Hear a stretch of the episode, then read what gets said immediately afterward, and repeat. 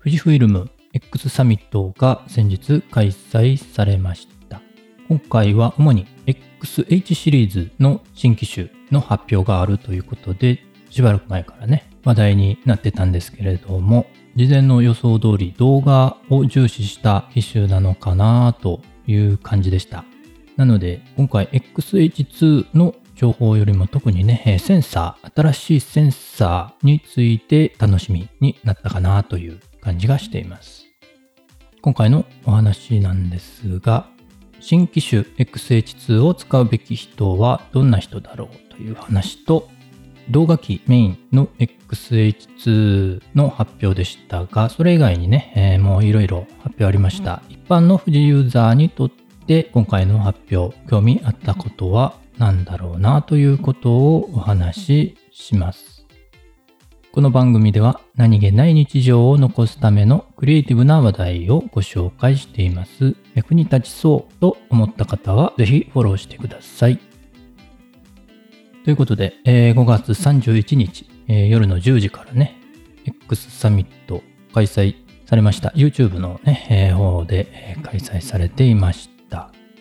グローバル版ということで、まあほとんど英語だったんですけれども、日本語の字幕付きで、1時間ぐらいでしたかね。いろんな情報、新しい情報が発表されました。まず、最初に発表された、ね、カメラ XH2S なんですが、まあ、動画機メイン、映像メインというイメージが強い印象がありましたね。なのでね、まあ、動画、映像をあまりやらないというねえ、ユーザーさんにしては特に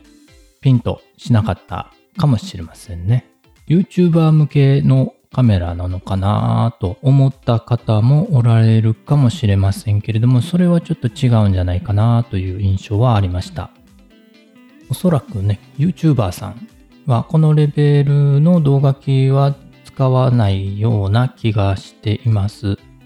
まあ、使う人もおられるとは思いますけれども、その YouTuber さん向けというよりも今回のこの XH2S というのはエンターテインメント向けの動画機として製造開発されたんじゃないかなという印象がありました。エンターテインメント、ライブ動画機としてね、えー、音楽とかもそうですね、スポーツとかね、そういうエンターテインメント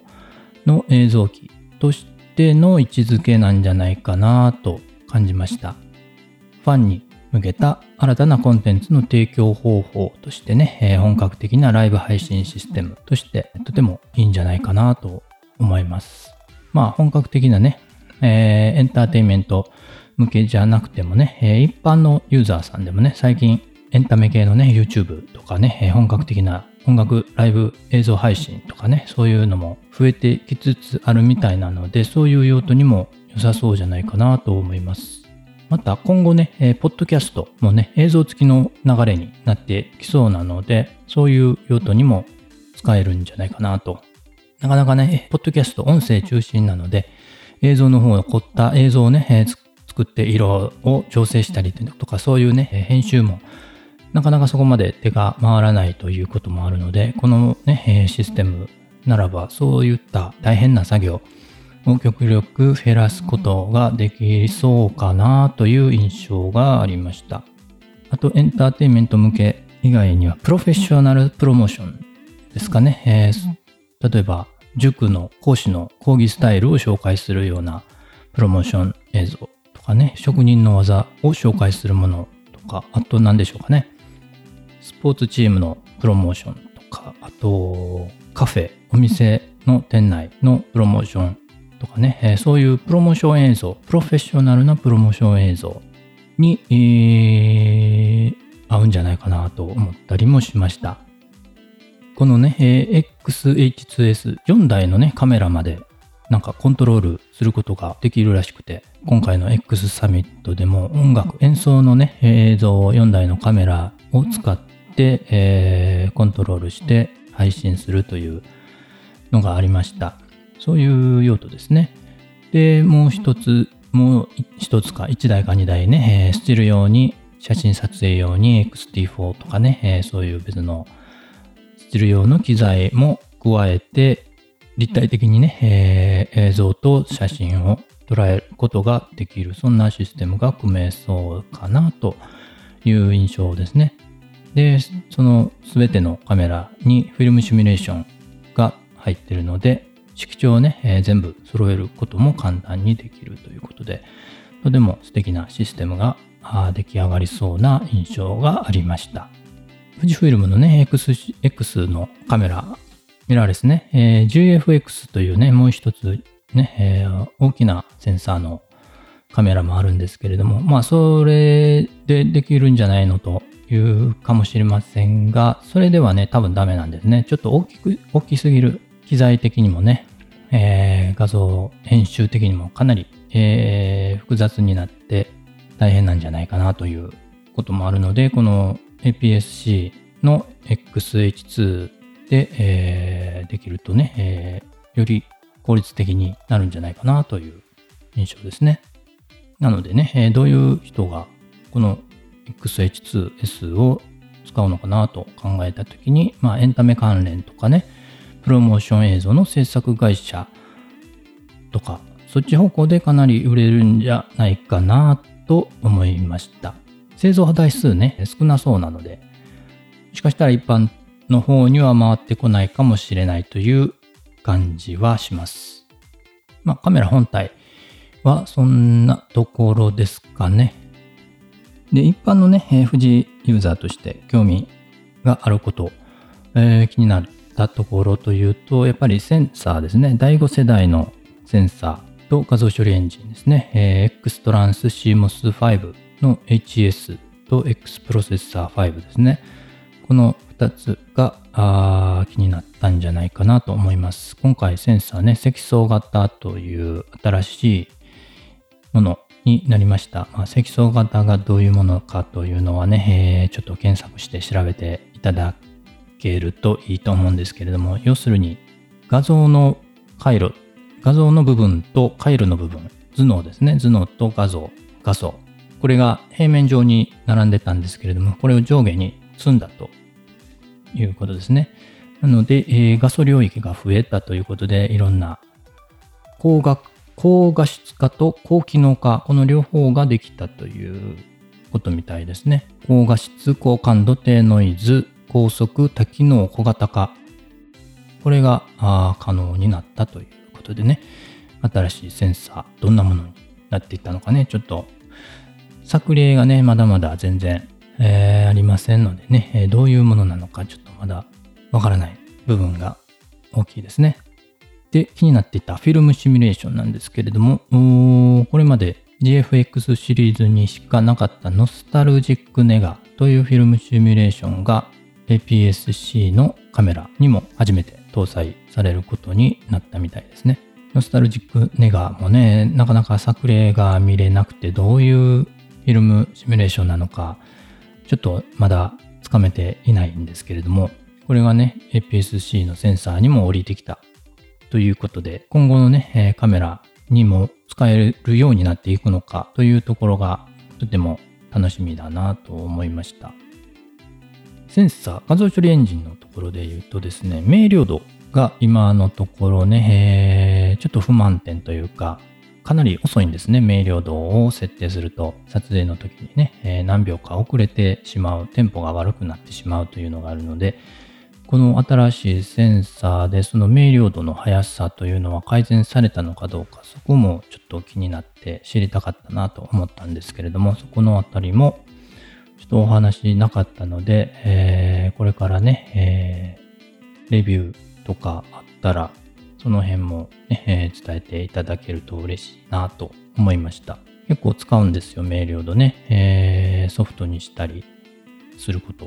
結構あるんでね、えー、そのあたりスピード知りたいなと思いました。今回のカメラね、動画向きのカメラだからね、関係ないよと。しかも、ね、XH シリーズなんでね、高すぎて買えへんよと。まあ思った方ねえ、ほとんどかもしれませんけれどね、このね、センサーがね、今後他の機種にもね、降りてくるので、全然関係ないっていう話ではなくて、今後ね、どんなカメラが先に出るのか、X Pro 4なのか、XT5 なのか、ちょっとわかりませんけれども、まあ必ずこのセンサーが降りてくるだろうと思いますので、まあ気になるのはそのフィルムシミュレーションの変化ですよね。センサーが全く違うものになったということで、若干多少でも違いが出てくるのか、それとも企業努力で、ね、えー、技術者さんたちの努力でもう変わらないぐらいのレベルまでね、なってるのか。まあ多分変わらないぐらいのもうほぼ一緒というね、レベルにまで仕上げてるんじゃないかなと思いますけれども、その辺がね、まだ出てきた写真が見れてないので、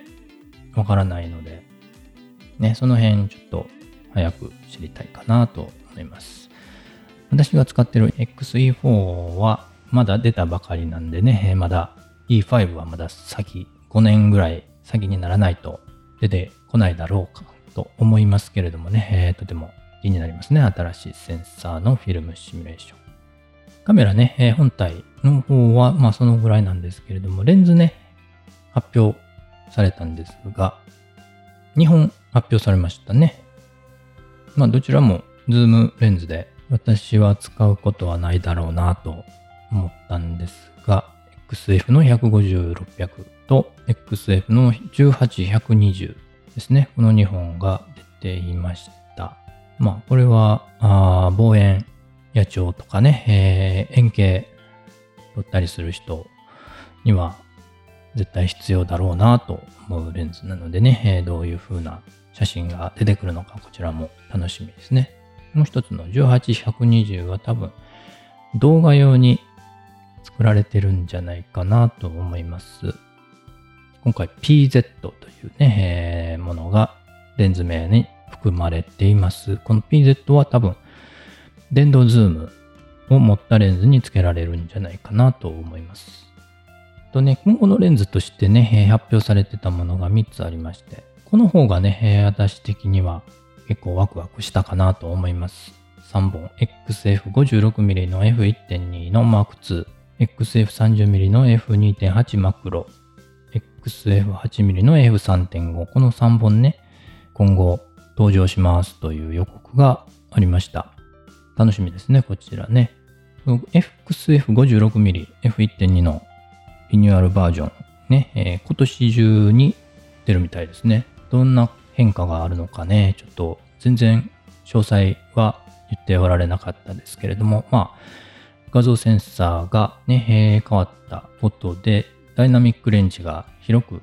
なるはずなので、それに対応するためにいろいろ修正が必要になったんじゃないかなと思います。あと、オートフォーカスも高速化が可能になったのでね、そちらにも対応するんじゃないかなという感じですかね。まあ、この前お話ししてたね、最短撮影距離ね。こちらの方は多分変化はないんじゃないかなと思っています。で、面白そうだと思ったのが XF の 30mm の F2.8 マクロ。これはちょっと気になりますね。えー、ぜひ使ってみたいなと思いました。いくらぐらいのものなんですかね？この値段によって、えー、どういうレベルのレンズなのかなというのも分かってくると思うんですが、どれぐらいなんでしょうか？これも2022年今年中ですね。標準画角のコンパクトなマクロレンズ。このマクロレンズっていうのがハーフマクロなのか、当倍マクロなのかもちょっとわかりませんが、まあ個人的にはハーフマクロの方が使いやすいかなと思ったりはしています。日常的に携帯しやすい小型軽量のレンズ。スナップ風景ポートレート撮影はもちろん料理小物アクセサリー、テーブルフォトまで。これ一本でね、えー、何でも撮れてしまうような感じですね。ずっとつけっぱなしでね、えー、持ち歩くにはいいレンズなんじゃないかなと思いました。これね、ぜひね、詳細、えー、今後情報を知りたいなと思います。気になってる点は LED ライトが内蔵されるのかどうかというところと手ブレ補正機能がつくのかどうかというところですね。うん、どうなんでしょうか。まあ、マクロなのでね、結構 30mm マクロでね、えちょっと LED, LED ライトない場合、ちょっと使い勝手としては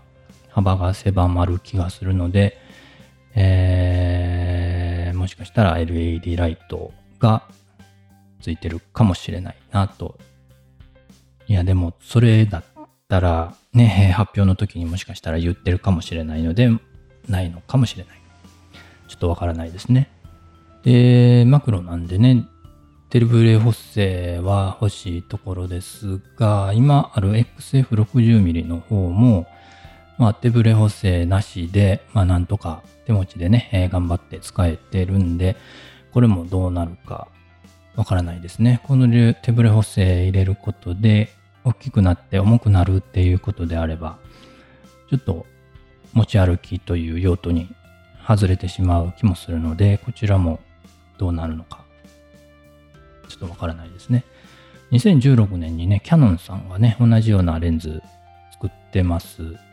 これがね、4万円ぐらいであるんですけれども、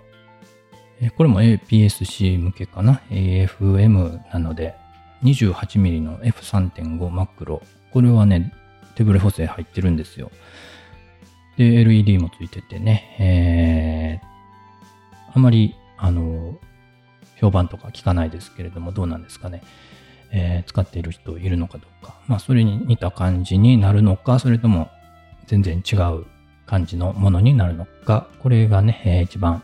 今回の X サミットでもしかしたら気になったかもしれません。もう一つ XF の 8mmF3.5。こ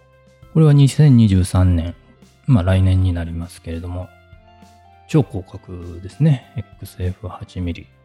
で、F3.5。ね、え、何を撮るんでしょうか？ちょっと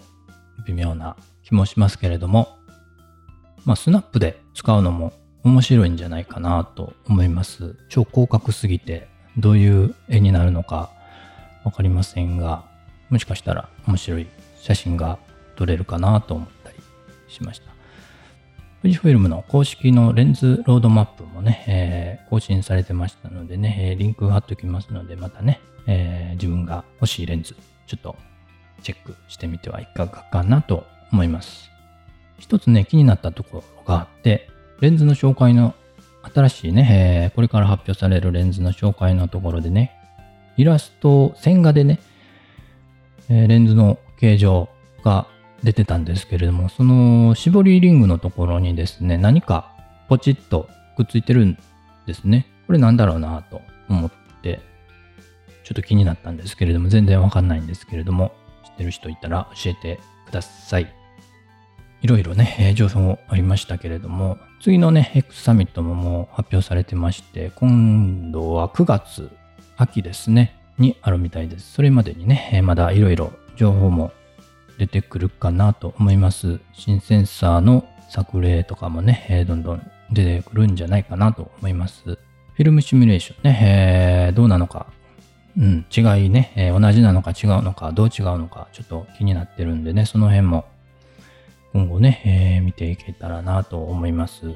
あと、富士フイルムの日本のね、えー、YouTube 動画、X トークでね、えー、今回発表した内容